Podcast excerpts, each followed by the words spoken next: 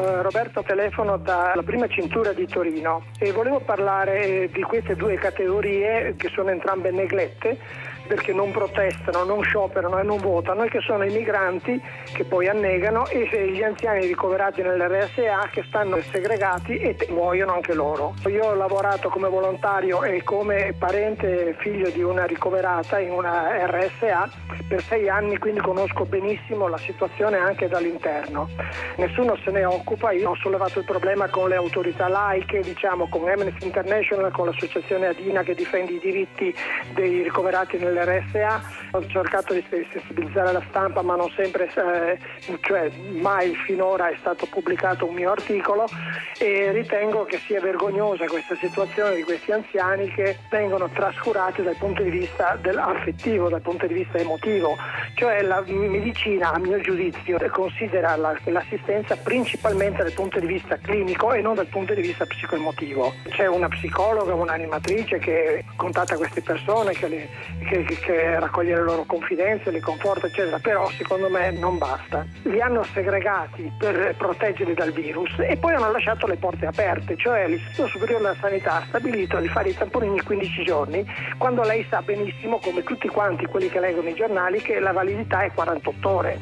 Quindi hanno avuto il tempo di contagiare andando a casa, infettandosi al supermercato, con i figli che andavano a scuola, eccetera, e poi hanno contagiato i ricoverati e ne sono morti 10 su 70, che non sono pochi. E certo la vaccinazione è importante, però è intervenuta eh, diciamo, tardi, dopo 8-9 mesi. Questi anziani al sabato e alla domenica non hanno le visite, soprattutto la domenica, perché la direttrice sanitaria le ha vietate. Non hanno animazione perché la psicologa fa eh, dal lunedì al venerdì. Io avevo proposto di fare eh, dei concerti con tecnologia Bluetooth che consente eh, nel raggio di 10 metri di eh, far sentire la, la, la, musica senza entrare nella struttura. Mi è stato vietato anche questo. Cioè c'è una diffidenza totale per paura di responsabilità penali nei confronti di, di qualsiasi iniziativa.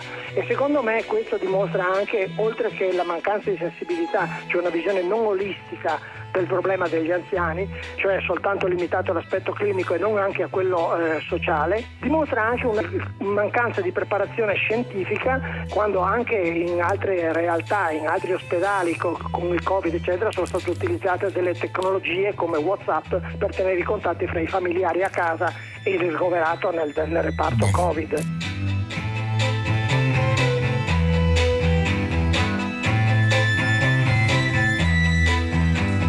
Eccoci, sono le 10, 3 minuti, 25 secondi, una buona giornata da Pietro del Soldà, benvenuti a tutta la città ne parla. Questa mattina tutti parlano delle agognate riaperture e noi invece, grazie a questa telefonata arrivata a prima pagina poco fa, ci occupiamo di chi non apre, di chi rimane chiuso. È il caso infatti delle quasi 7400 reside- strutture residenziali di assistenza, metà delle quali o poco meno, 3300 sono per anziani, gli altri sono strutture residenziali per l'assistenza psichiatrica psichiatrica o per altre forme di disabilità fisica. In particolare gli anziani al centro della telefonata, dell'attenzione anche di molti che dopo averla sentita hanno scritto i loro messaggi al 335 5634 296. Sarà dunque questa un'occasione per noi per ritornare eh, durante i momenti più bui della pandemia.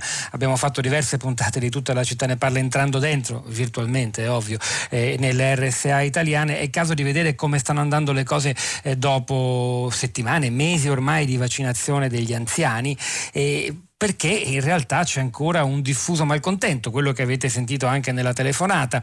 Eh, 20 giorni fa, anzi meno, ah, per esempio, leggo a Padova, sono scesi in piazza i familiari eh, che hanno di, di molti eh, anziani ancora reclusi dentro le strutture perché dopo 400 e passa giorni di pandemia hanno potuto vedere in media soltanto 19 ore, spesso poi attraverso un vetro e al telefono. Ed è la situazione un po' mh, di tutto il paese questa, tranne alcune lodevoli eccezioni come quelle del del Trentino raccontate stamattina su Repubblica da Brunella Giovare in un bel reportage di cui vi consiglio la lettura, ne ha dato conto Marco Tarquini a prima pagina stamani.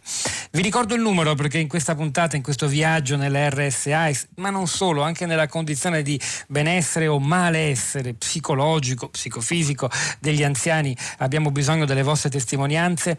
Eh, scriveteci dunque al 335 5634 296 sms, whatsapp e mandateci anche i vostri whatsapp audio. Fateli due durare poco, meno di un minuto, firmateli, alcuni li ascolteremo insieme, gli altri li pubblicheremo sul sito di Radio 3. La prima ospite di questa mattina in realtà è una voce che ci racconterà una bella storia in questo panorama molto, molto difficile.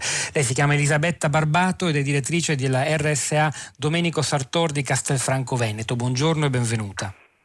Buongiorno a voi che se non sbaglio Barbato è la prima struttura per anziani in Italia ad aver aperto una stanza degli abbracci. Abbiamo forse un po' tutti negli occhi, anche grazie a uno spot che è circolato in televisione di Giuseppe Tornatore, sì. l'immagine plastica di questa possibilità di incontro attraverso un velo che consente dunque una fisicità mediata, certo.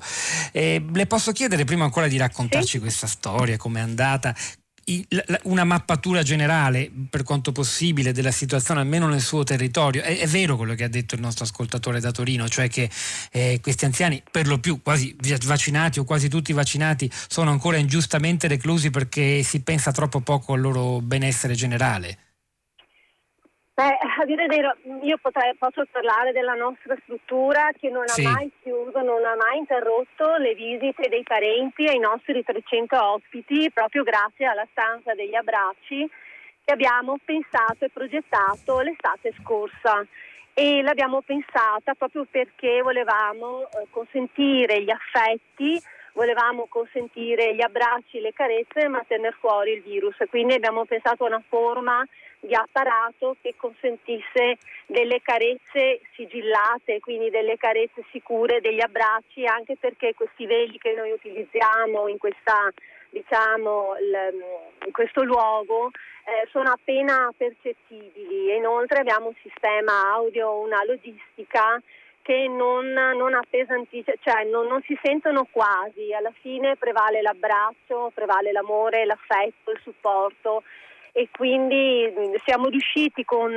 diciamo, con la stanza degli abbracci attraverso 14 postazioni a consentire ogni giorno l'accesso di 60 familiari in, in struttura per, per, far visita ai nostri ospiti e quindi abbiamo creato una situazione, un luogo di incontri in tutta sicurezza perché abbiamo ottenuto le autorizzazioni da parte degli enti competenti ed è diventato un luogo dove stare bene, dove trovare serenità e dove poter sorridere anche in emergenza sanitaria perché abbiamo ottenuto quel necessario eh, e delicato equilibrio tra le esigenze di protezione contro il Covid-19 eh, perché il rischio è il contagio, è la disperazione derivante da insorgere i focolai da un lato ma dall'altro abbiamo mantenuto l'interesse vivo sulla persona, sul benessere, sulla qualità di vita, in una visione del servizio che muove dalla centralità della persona e quindi non abbiamo considerato soltanto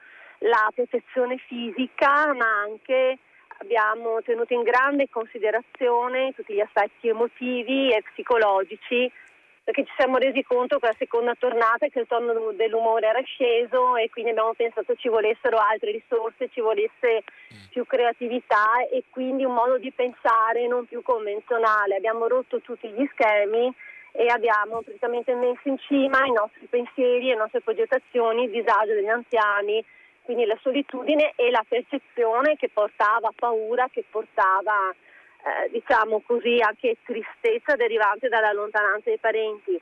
Con la stanza degli abbracci praticamente abbiamo introdotto quel calore, quella luce che ha sconfitto il buio del, dell'isolamento perché è migliorato il tono dell'umore.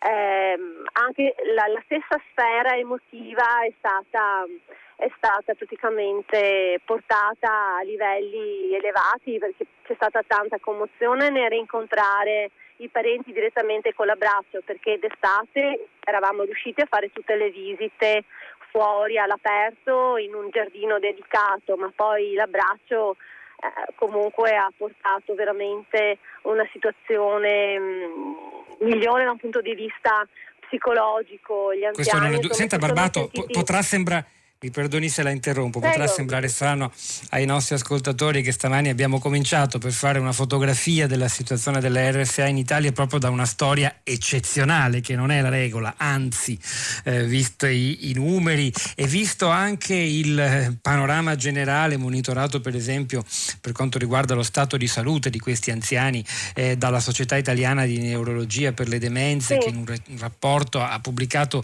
evidenze di un peggioramento netto della condizione di tanti, non solo malati di Alzheimer, ma persone che hanno le più diverse forme, anche credo di patologia depressiva legate all'isolamento e che sono peggiorate. Ecco, diciamo così, noi non le chiedo di parlare bene di sé e male degli altri, però a partire da questa storia lei si è fatta un'idea del perché non, non, l'hanno adottato tutti questo metodo ed è vero che questa situazione così difficile, ah, beh, insomma, non c'è ragione per dubitarne in effetti, abbia peggiorato lo stato di salute. Eh, eh, il nostro ascoltatore usava una, un aggettivo spesso abusato, olistico, no? ci vuole un approccio olistico, non guardare solo al fatto che non si contagino dal virus ma come stanno in generale e in effetti il contatto col mondo esterno, con i parenti eh, è decisivo. Eh, lei ha, come dire, percezione di una, un peggioramento così grave? Eh, sicuramente la pandemia ha portato decadimento, disperazione, tanta sofferenza. È evidente che le strutture magari che sono riuscite, perché poi le RSA sono diverse, quindi dipende poi da situazione a situazione. Sì le strutture che sono riuscite ad adottare una stanza degli abbracci sicuramente hanno visto migliorare il, hanno visto migliorare il tono dell'umore degli ospiti, è stato promosso il pensiero positivo ovviamente, perché per noi l'idea è stata quella del, dell'incubatrice, volevamo creare un luogo che proteggesse una fragilità come il bambino nato prematuro ma allo stesso tempo un bambino che può ricevere le carezze della mamma e questo per l'anziano ha un effetto antidolorifico, cioè c'è poco da dire, è una vera e propria terapia, la carezza, l'abbraccio, è, è come se la mamma diventasse un contenitore delle angosce del bambino, così l'anziano ha bisogno di rassicurazioni, ma la rassicurazione passa proprio attraverso il contatto fisico, un contatto magari che, che può essere diciamo attraverso un velo, però il calore, il calore passa sempre e quindi con, con, con l'abbraccio l'anziano riceve protezione, sente l'accudimento del, dei parenti, del familiare, del nipote. E, ehm, Chiaro, eh, è un investimento che, che, abbiamo fatto, però per noi non è stato un costo e neppure una spesa se confrontiamo la situazione che ci saremmo magari trovati a gestire in caso di riscoppio di un focolaio con tutta la, la, disperazione che questo comporta e con i rischi, magari la perdita di vite umane. Così ehm, diciamo, abbiamo creato questa struttura che ha comportato, d'accordo, sì, una progettazione, che ha comportato tutta una serie di passaggi però alla fine... Ma, ma quanto eh, successo ha avuto? Cioè, qu- quanti vi hanno, eh, non so se è giusta la parola, imitato? Comunque, voglio dire, dopo è diventato discorso pubblico nazionale, tant'è che c'era, e lo ricordo ancora, uno spot che andava sulle reti nazionali, insomma, televisivo, diretto addirittura da Giuseppe Tornatore a comunicare che quella era una priorità. Però poi in realtà, guardando nella pratica, nella vita concreta, quotidiana, dentro le RSA, che sono migliaia in tutto il paese, insomma, questa strategia strategia questa cosa che, che destino ha avuto? Beh, io non è che abbia una mappatura su solo che molti sono stati interessati, ci hanno telefonato centinaia di RSA, sia nazionali ma anche a livello internazionale, abbiamo avuto l'attenzione della BBC, eh, Washington, cioè varie, varie, insomma, il, varie mh, situazioni insomma, si sono avvicinate a noi.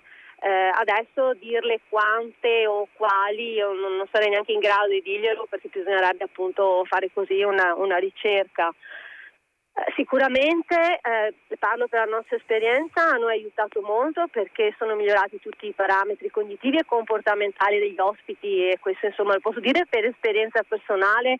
Abbiamo pubblicato, cioè nel nostro sito Facebook si possono vedere anche eh, le, le, le, attività che facciamo perché utilizziamo all'interno della stanza della braccia anche un cubo multisensoriale, quindi grande utilizzo della tecnologia non solo per portare uno scenario sereno eh, all'interno della stanza degli abbracci, perché utilizziamo forme di realtà aumentata, di realtà virtuale in modo tale che il familiare non abbia l'impressione di essere in una stanza, ma in un ambiente rilassante che può avere dei connotati naturalistici, artistici o di città, ma soprattutto può, essere, può essere utilizzata la stanza degli abbracci anche per una simulazione dell'anziano che dopo la visita. Quindi è un ambiente che genera benessere.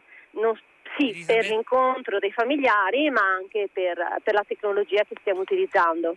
Elisabetta Barbato, direttrice della RSA Domenico Sartori di Castelfranco Veneto, grazie per questa storia che ci ha raccontato che colpisce la sensibilità e direttamente anche l'esperienza quotidiana di tanti nostri ascoltatori. Clara da Venezia che scrive meno male che qualcuno si ricorda delle RSA chiuse da mesi, mesi. Inoltre, dice lei e chiede, non sarebbe giusto vaccinare anche i parenti dei degenti delle RSA? Questa è una domanda ancora più complicata. Simone da Roma, nella spirale produttivo consumistica che ci ha travolto da 60 anni ormai, gli anziani sono fragili, soli, a volte abbandonati, longevi sì per merito dei farmaci, ma sempre più, dice Simone, quanta durezza nelle sue parole, sempre più morti dentro.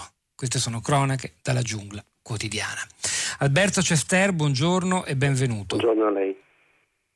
Alberto Cester è mm, medico chirurgo e specialista in geriatria e fisiatria, oggi in pensione, ha diretto l'unità operativa complessa di geriatria all'ospedale di Dolo in provincia di Venezia, molto veneto questa mattina tutta la città ne parla, ma è una, è una coincidenza, lui è uno dei geriatri più attenti, più accorti che ha anche raccontato il suo lavoro in alcuni libri, tra i quali ricordo uscito per la terza nel 2019 Vecchiaia per principianti, che è molto utile anche per capire i problemi che oggi si pongono di fronte a, a tutti, alla società nel suo insieme. Ripartiamo dall'RSA, poi lentamente proviamo anche ad allargare lo sguardo alla condizione degli anziani in generale dopo 14 mesi di pandemia.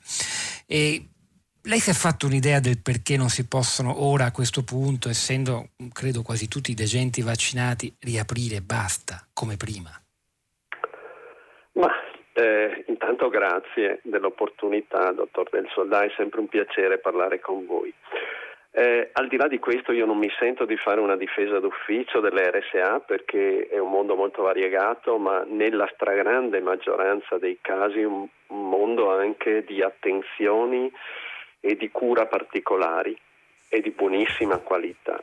Eh, veda, il momento è eh, topico, nel senso che qui ci si trova di fronte a una contrapposizione di modelli, il modello della tutela assoluto e il modello delle responsabilità. Al di là di esperienze eh, virtuose, avanzate, nobili come quella di Elisabetta Barbato alla Sartor, eh, che è stata replicata in tante altre strutture, la Camera degli Abbracci, vorrei dire è uno dei modelli con i quali si cerca di uscire relazioni, perché non nascondiamoci che il modello adattativo degli anziani è quello delle relazioni in presenza, personali, per tutta la vita. La robotizzazione affettiva è una sorta di carcerazione, noi abbiamo attivato comunicazioni attraverso iPad, videochiamate e quant'altro, ma certo questo non, eh, dire, non, è un succedaneo assoluto alla presenza, la fisicità, gli odori, le carezze il calore, no? Citava eh, la dottoressa Barbato. Eh, il, il modello delle relazioni è fatto di questo e in questo momento in cui si sono enfatizzate le solitudini per paura e per aiuto alla non diffusione della malattia, di questo maledetto Covid, si sono enfatizzati alcuni aspetti che ci impongono delle riflessioni sulle rivisitazioni dei modelli no? e su questa rarefazione delle relazioni perpetrata da una parte dal fatto che la longevità estrema allontana anche da relazioni affettive perché si perdono i propri cari durante l'arco della vita e non tutti eh, sono in grado di tessere delle relazioni virtuose che durino al di là dell'estensione della propria vita e quindi che possano accompagnare chi ha perso tutti i propri cari è una, una condizione di difesa e di solitudine ovvia no? da certi punti di vista. Quindi eh, ben vengano modelli come questi, ben vengano altre sperimentazioni, ma eh, fermiamoci e facciamo una riflessione profonda sul modello delle vaccinazioni italiane e sul modello di vaccinazione che è poi quello di altri paesi avanzati, eccetera. Eh, se si va avanti così eh, la tutela degli ultrafragili non è garantita. Pertanto Guardi, lei citava voglio... il fatto... Sì. Sì, sì, no, volevo solo accostare alla sua... volevo arrivare alla Prego, sua vada, vada, vada, dei, caregiver, sì. dei caregiver, no? Sì. Ah, quella parte di messaggio che ho letto. Tante certo. malattie tra i cosiddetti vulnerabili e fragili che sono state dimenticate. Pertanto da questo punto di vista il, il, modello deve essere rivisto e dobbiamo andare verso una, voglio dire, scrittura di queste necessità che non può essere eh, pensata da regione a regione dobbiamo avere un modello unitario da perseguire perché abbiamo visto il modello della vaccinazione autocelebrativo e, e autodeterminato dove sta portando, no? al di là della carenza dei vaccini.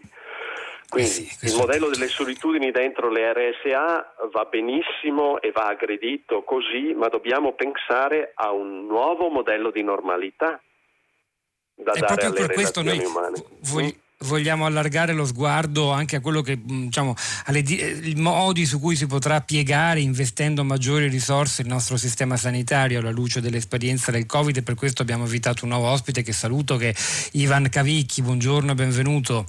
Buongiorno, buongiorno. Insegna- Insegna sociologia dell'organizzazione sanitaria e filosofia della medicina all'Università di Roma Tor Vergata e su questi temi ha scritto molti molti libri. Ma prima volevo dare la voce, l'abbiamo raggiunto al volo e credo che sia importante ancora per poi chiudere il capitolo dell'RSA, sentire come stanno, abbiamo aperto con una storia bella, positiva, quella di Castelfranco Veneto, come stanno i familiari, citavo le proteste in piazza, beh ci sono dei veri e propri comitati che si sono costituiti di parenti degli anziani eh, nell'RSA. Una di queste queste associazioni, nata a Milano sulle ceneri del, è, è la, la, del Pio Albergo Trivulzio, è Felicita.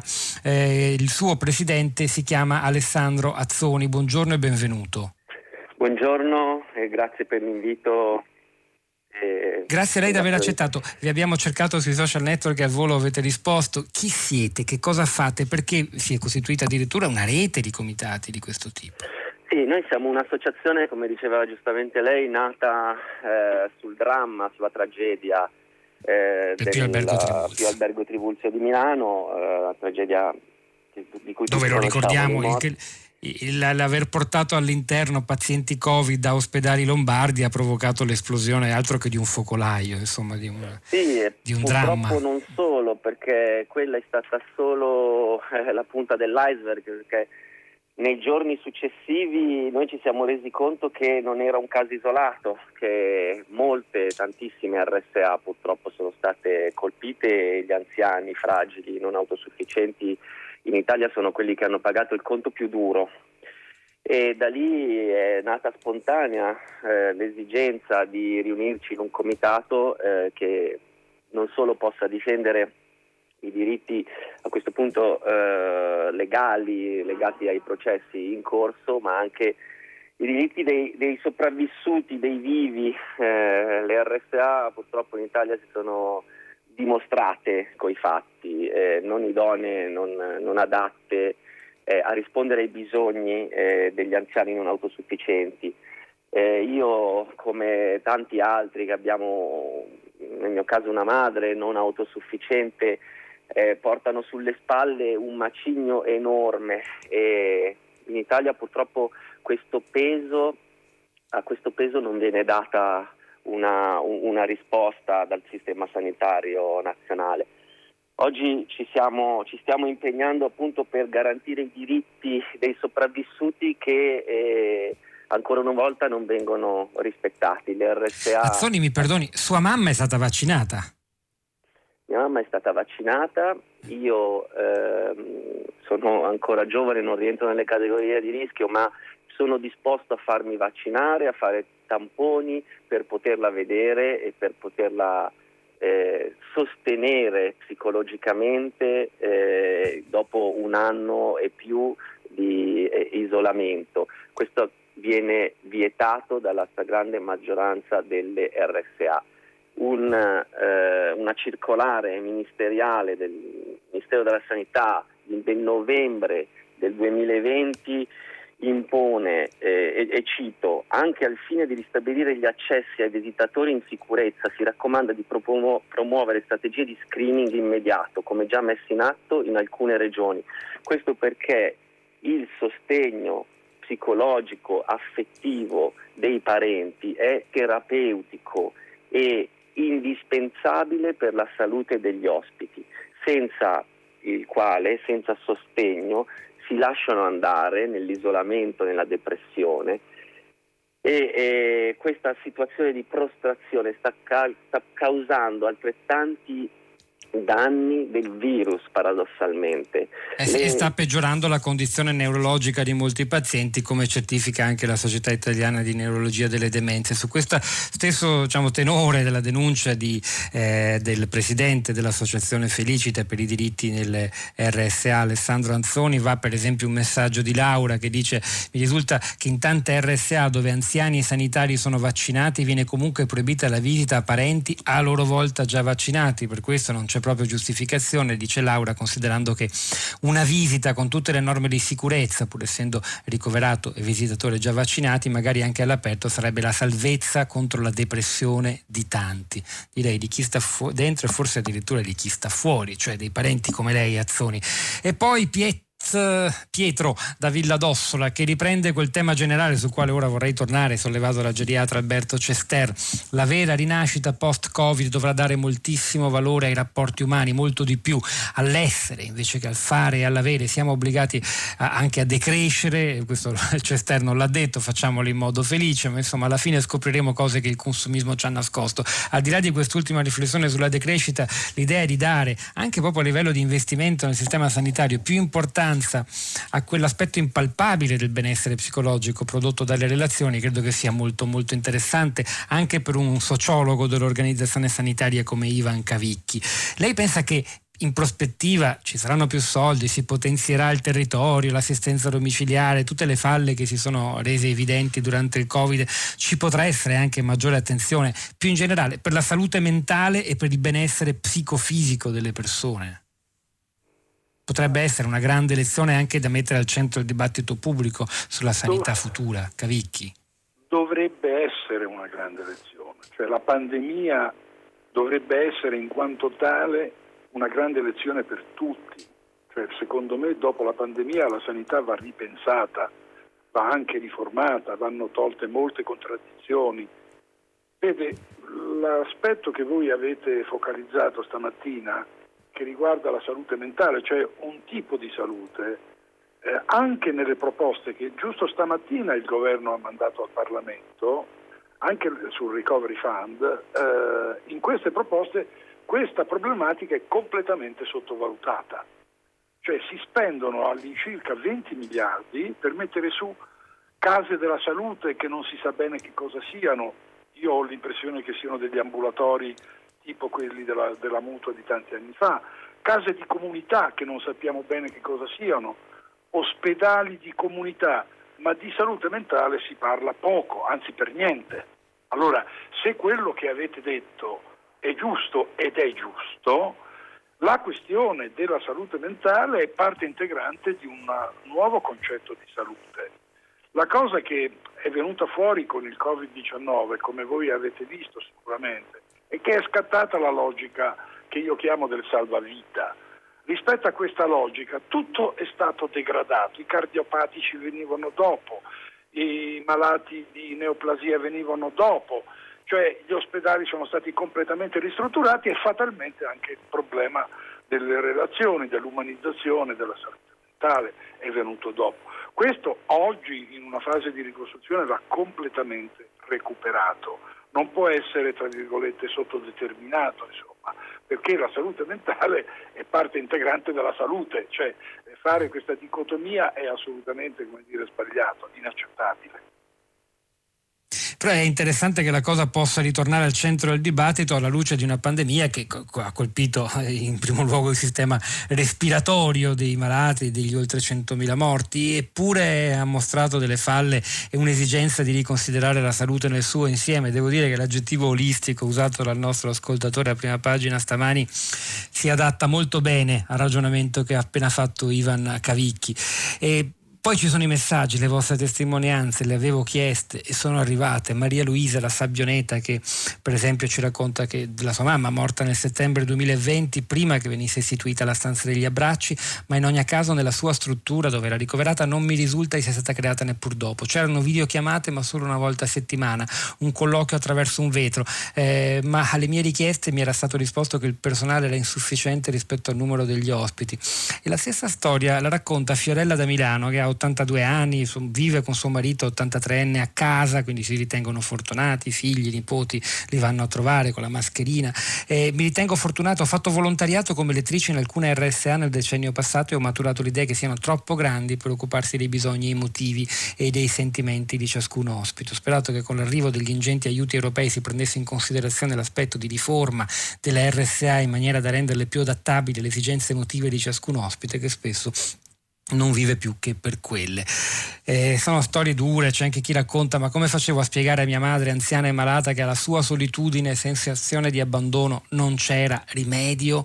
Eh, difficile scontrarsi con queste, con queste esperienze. Alberto Cester, vorrei tornare da lei per chiudere questa prima parte di tutta la città ne parla, per chiederle una battuta, certo un tema è talmente enorme che eh, abbiamo raccontato di persone che stanno male con dei problemi spesso neurologici all'interno delle RSA, però ci arrivano anche messaggi come quello che ho appena letto di anziani che vivono a casa loro, che insomma, hanno più possibilità di stare ancora dire, in connessione con il mondo.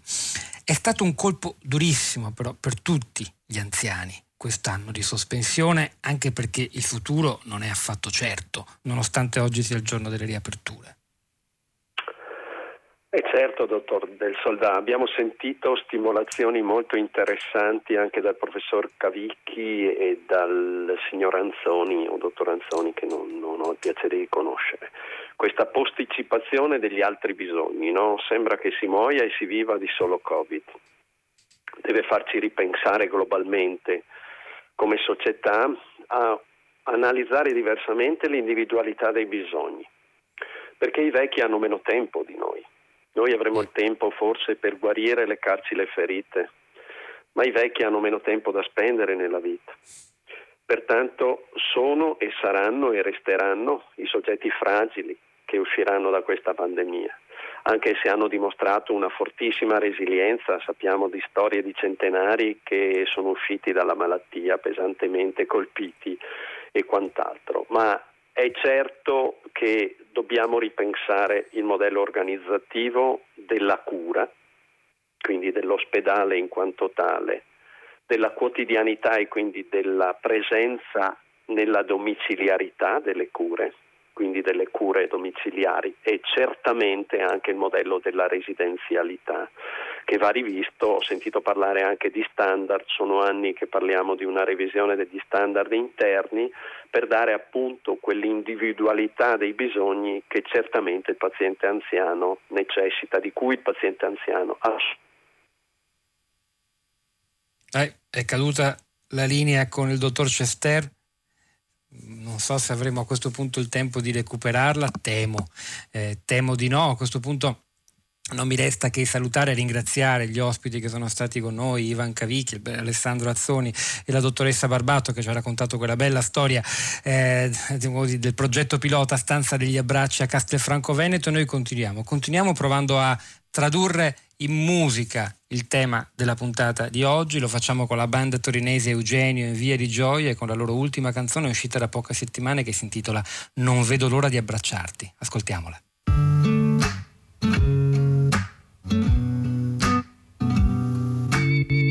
Vedo l'ora di abbracciarti, lo giuro, come Berlino, buttare giù il muro, abbracciarti forte senza freno.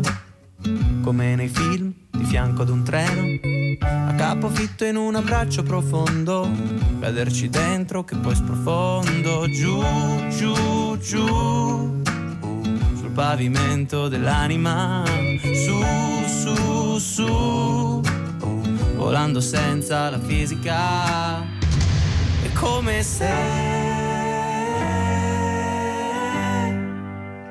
non esistesse niente di meglio da fare.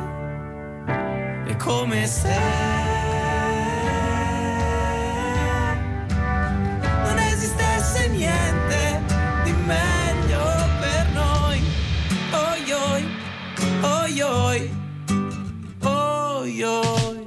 Riabbracciarsi è come andare a dormire, prendere fiato prima di ripartire, chiudere gli occhi come sotto la doccia, che l'acqua calda sono le braccia, come due amici, come due fratelli, non chiedo mica niente di speciale, riabbracciarsi per ricominciare dalle radici dell'anima.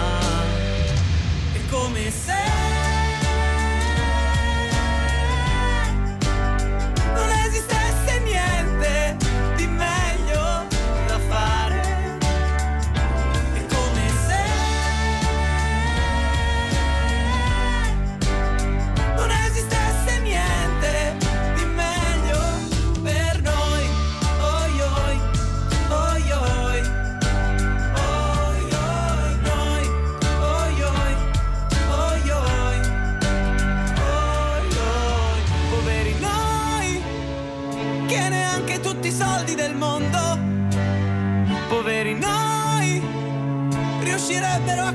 quel vuoto.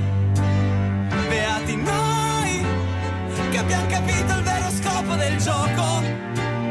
Beati noi, felici come pazzi con così poco.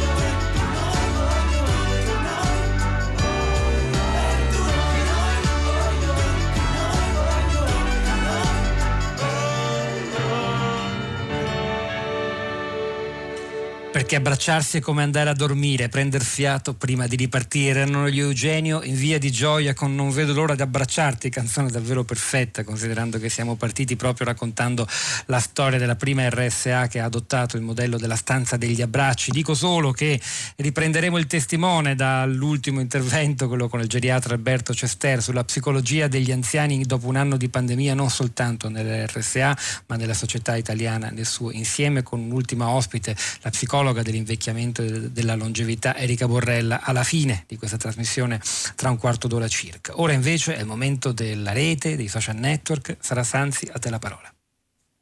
Ciao Pietro, buongiorno, buongiorno ai nostri ascoltatori. Oggi particolarmente vivi, una piazza digitale sociale molto viva che ci racconta delle storie che arrivano un po' da tutta Italia. La prima ce la segnala Angela e arriva anche questa dal Veneto dove eh, sono state, sono andate in onda su una rete di canali locali e regionali delle pillole di digitale, la ricetta ideale per imparare ad usare il cellulare. Dieci lezioni eh, dedicate all'alfabetizzazione alfabetizzazione digitale che sono andate in onda in televisione, lezioni da eh, 15 minuti in onda su Rete Veneta, Antenna 3, sono andate in onda a partire da sabato 27 marzo e che hanno avuto un grosso seguito anche sui social network. C'è un sito disponibile dove è possibile eh, rivedere le puntate e saperne di più sul progetto, lo segnaliamo, è pilloledidigitale.it. Ma andiamo ora alle storie che ci racconteranno i nostri ascoltatori. Il primo è Fulvio che ci chiama da Bologna. Buongiorno Fulvio. Buongiorno a voi, grazie per l'ospitalità. Ma eh, noi siamo testimoni di un'associazione di amici di Luca che opera nella casa di Sisbigli Luca De Nigris e abbiamo questa sensazione proprio di familiari che escono da noi e di altri familiari che purtroppo vanno in altre strutture di lunga assistenza RSA che vivono da molti mesi questo problema di non poter avere contatto con i propri cari. Abbiamo provato a fare di tutto, abbiamo scritto al Presidente Bonaccini, all'assessore alla cultura, abbiamo cercato di parlare con i direttori delle strutture, ma c'è proprio un immobilismo, una chiusura.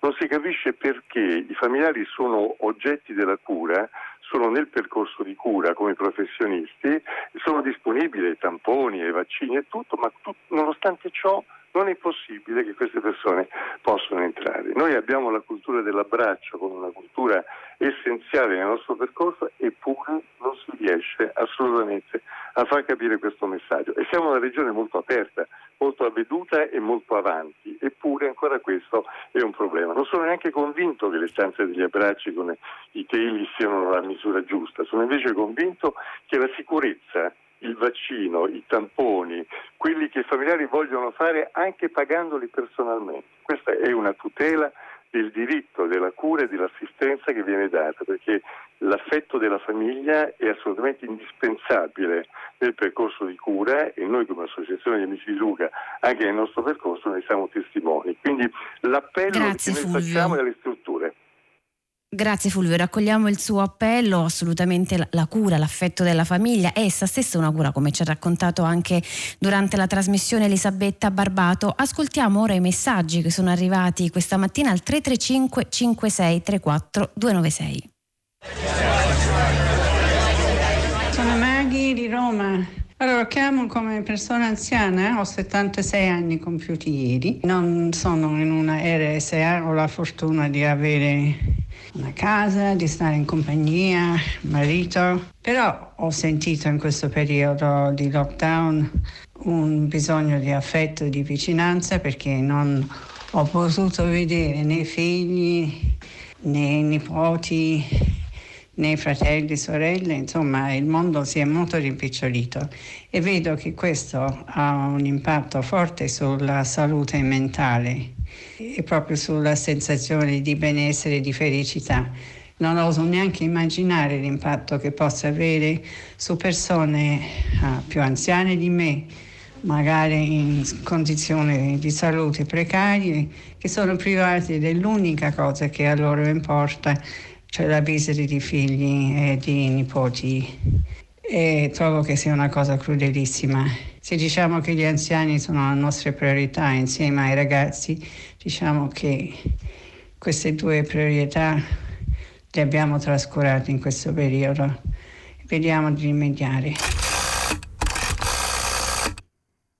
Il messaggio vocale di Maggie ci porta a raccontare anche un'altra storia che questa volta invece arriva dal Piemonte, dalla provincia di Cuneo, dove il progetto Silvel Care, che è un progetto anche finanziato da alcuni fondi europei, ha fatto sì che gli anziani si sentissero meno soli grazie al digitale, grazie a un numeroso, un abbondante numero di volontari che durante i mesi della pandemia si sono recati a casa degli anziani del, eh, dell'Interland della, della provincia cunense armati di tablet e cellulari per metterli in contatto non solo con i loro familiari ovviamente ma anche con gli amici ehm, della valle. Quindi armati di uh, tablet, cellulari e anche di connessione wifi sono riusciti a colmare in qualche modo il senso di solitudine. Abbiamo ancora una storia. Questa volta ci arriva da Milano. Al telefono con noi c'è Marco. Sì, mm, buongiorno. Buongiorno Marco. Ehm, Niente, io conosco abbastanza bene la situazione delle RSA di Milano, ho avuto una persona carissima che è stata ospite di un RSA per tre anni, non c'è più dall'anno scorso.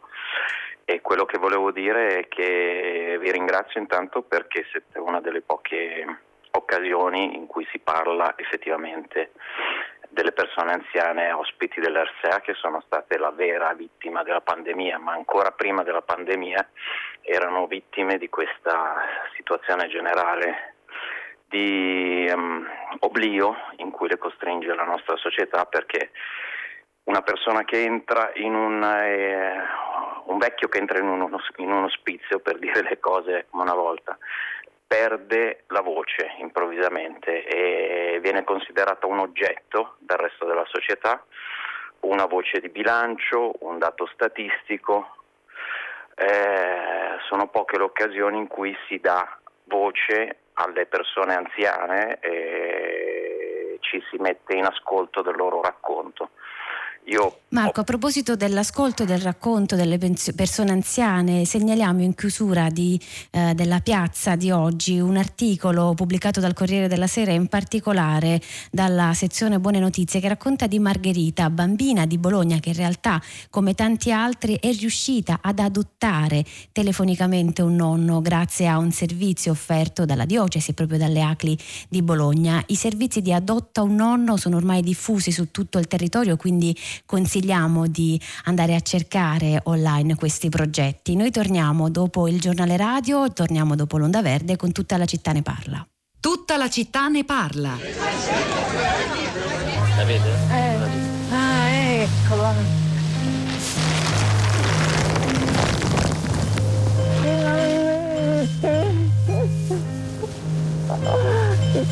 Non ci speravo più.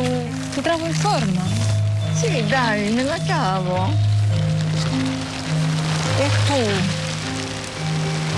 Cosa hai deciso? Hai riflettuto? Non lo so. Ho molti dubbi. I dubbi aiutano. I dubbi aiutano. Speriamo. Ci rivedremo ancora. Certo, a presto devi volerti bene.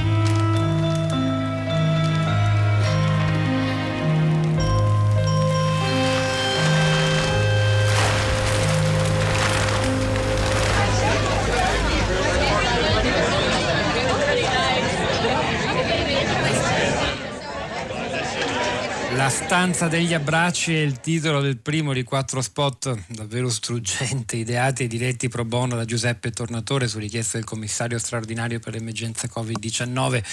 E Tornatore ha accettato di contribuire a, alla lotta contro il virus, ha chiamato a collaborare per le musiche il maestro Nicola Piovani. A proposito di Tornatore, il pensiero va agli Oscar. Avete appena sentito dal GR3 che la statuetta come miglior attore protagonista è andata al grandissimo Anthony Hopkins, protagonista di un film The Father, dove e, e interpreta proprio il ruolo di un anziano padre, Anthony come si chiama come lui, affetto da demenza senile.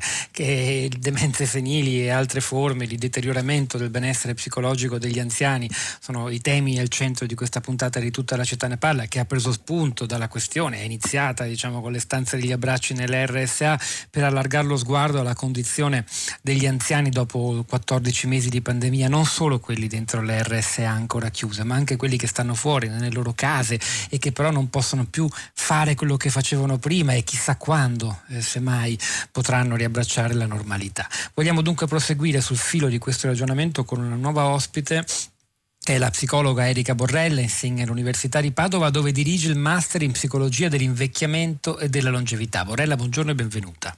Buongiorno, grazie a voi.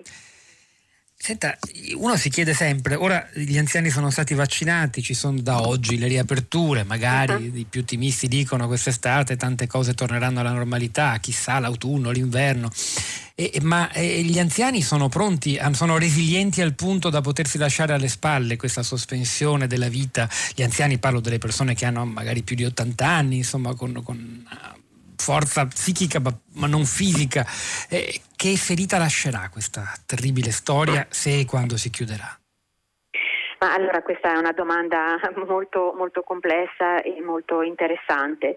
La prima risposta che mi viene da uh, proporvi è che in questo momento e anche durante tutto quest'anno gli anziani hanno mostrato di essere dei grandi maestri eh, di vita, sia gli anziani residenti in RSA, sia gli anziani invece autonomi che si sono ritrovati solo, soli nelle proprie uh, abitazioni e anche quegli anziani invece con, uh, una, con dei disturbi neurocognitivi come può essere la demenza che si sono ritrovati uh, con, soli con le famiglie o con chi si prendeva e si prende cura di loro. Io penso che eh, siano sì eh, pronti, non so quanto pronti sono invece a interagire con una eh, realtà esterna che sta dando dei messaggi eh, molto forti, a volte anche un, pro, un po' contraddittori, cioè questo eh, si apre tutto, no? non si può eh, uscire con questi familiari che scalpitano giustamente perché hanno voglia di rivedere i loro cari. C'è tutta questa componente de- delle emozioni, del non potersi ehm, parlare, vedere se non attraverso piattaforme eh, digitali e, e, virtuali. Quindi io penso che eh, appunto lo ribadisco siano anche pronti ma che è necessario invece che eh, i familiari ehm, chi è esterno invece eh, agisca con un po' di tatto, eh, tenendo conto che eh, gli anziani hanno vissuto eh, questo, questo, anno eh, che ha messo a dura prova tutti noi, mostrandosi comunque resilienti, eh, mostrando di riuscire, eh, nonostante la paura eh, del, del, virus, nonostante anche difficoltà economiche che hanno caratterizzato alcuni anziani, a star bene, a mostrare come l'esperienza che hanno accumulato eh, loro, durante la loro vita, la loro saggezza, siano stati veramente un punto eh, di forza. Questo lo dico eh, perché anche le ricerche che abbiamo condotto durante la pandemia e eh, durante quest'anno mostrano molto chiaramente che a differenza di quanto si potesse credere, eh, l'anziano è riuscito a crearsi eh, una nuova come, eh, dimensione, una nuova eh, prospettiva. Parlo soprattutto degli ristretta. anziani più piccola e ristretta, alla quale alla fine erano anche già un po' abituati, se pensiamo alle persone che vivono uh, a, casa, a, casa, loro, mm, che hanno uno stile di vita non così attivo, frenetico come il giovane. E No, invece. E invece Prego, prego, concluda, poi dai- voglio fare un'altra scusi, domanda sì, difficile. Prego. Sì, sì, anche questo non era facile. Eh, quello No. che emerge dai nostri studi è che eh, ne stanno risentendo, ne hanno risentito, ne risentono molto di più i giovani con deflessione a livello del tono, dell'umore, in cui si sentono anche molto più fragili a livello della loro diciamo, competenze e capacità eh, di tipo cognitivo. E invece le persone anziane basta vedere anche la corsa che c'è eh, per vaccinarsi, sono motivate, vogliono andare avanti, eh, sono speranzose. Questo è, mo- è mo- questo è molto importante, è molto, qua- quasi più speranzosa per il futuro gli ultra ottantenni che gli adolescenti, di questo abbiamo parlato dei ragazzi in altre puntate. Abbiamo un minuto e le chiedo una cosa Sì, secca a sì, questo sì, proposito. Si è- siccome si diceva ai ragazzi dovete stare a casa ma non per la, i vos- per la vostra salute ma per la salute degli anziani, per i vostri nonni, perché non si intasino gli ospedali, ciò in alcuni ha prodotto, eh, secondo alcuni, una, una frattura generazionale. una- un esatto. allontanamento degli uni dagli altri. Assolutamente, È sono vero? d'accordo. Sì, assolutamente. Ha anche purtroppo eh, creato mh, del, de- dei messaggi che eh, anche a livello eh, de- dei social e diffuso dai millennials molto, eh, molto negativi, in cui questa visione stereotipata eh, legata a pregiudizi su quanto sia brutto e pericoloso anche invecchiare è stata eh, promossa. Basta pensare all'hashtag eh, boomer remover che reitera quest'idea che appunto seppur errata e infondata dell'anziano come peso sociale da cui eh, ci si poteva liberare grazie alla, alla Un, pandemia. un po' si diceva, no Borrella? Eh, beh, tanto muoiono soltanto gli anziani. A questo proposito vi segnalo su 7 del Corriere della Sera una bella inchiesta che dà proprio la voce a loro, ai protagonisti e agli ultraottantenni, eh, firmata dalla filosofa e scrittrice Ilaria Gaspari, lo ritrovate, è molto interessante. Grazie Erika Borrella, noi ci fermiamo qui, è momento di Radio Tremondo, c'era Manuel Francisci stamani alla parte tecnica, al suo fianco Chiara Berenec in regia, Pietro del Soldà, Sara Sanzi a questi microfoni microfono poi la nostra curatrice Cristiana Castellotti e Cristina Faloci che vi danno appuntamento a domani mattina alle 10.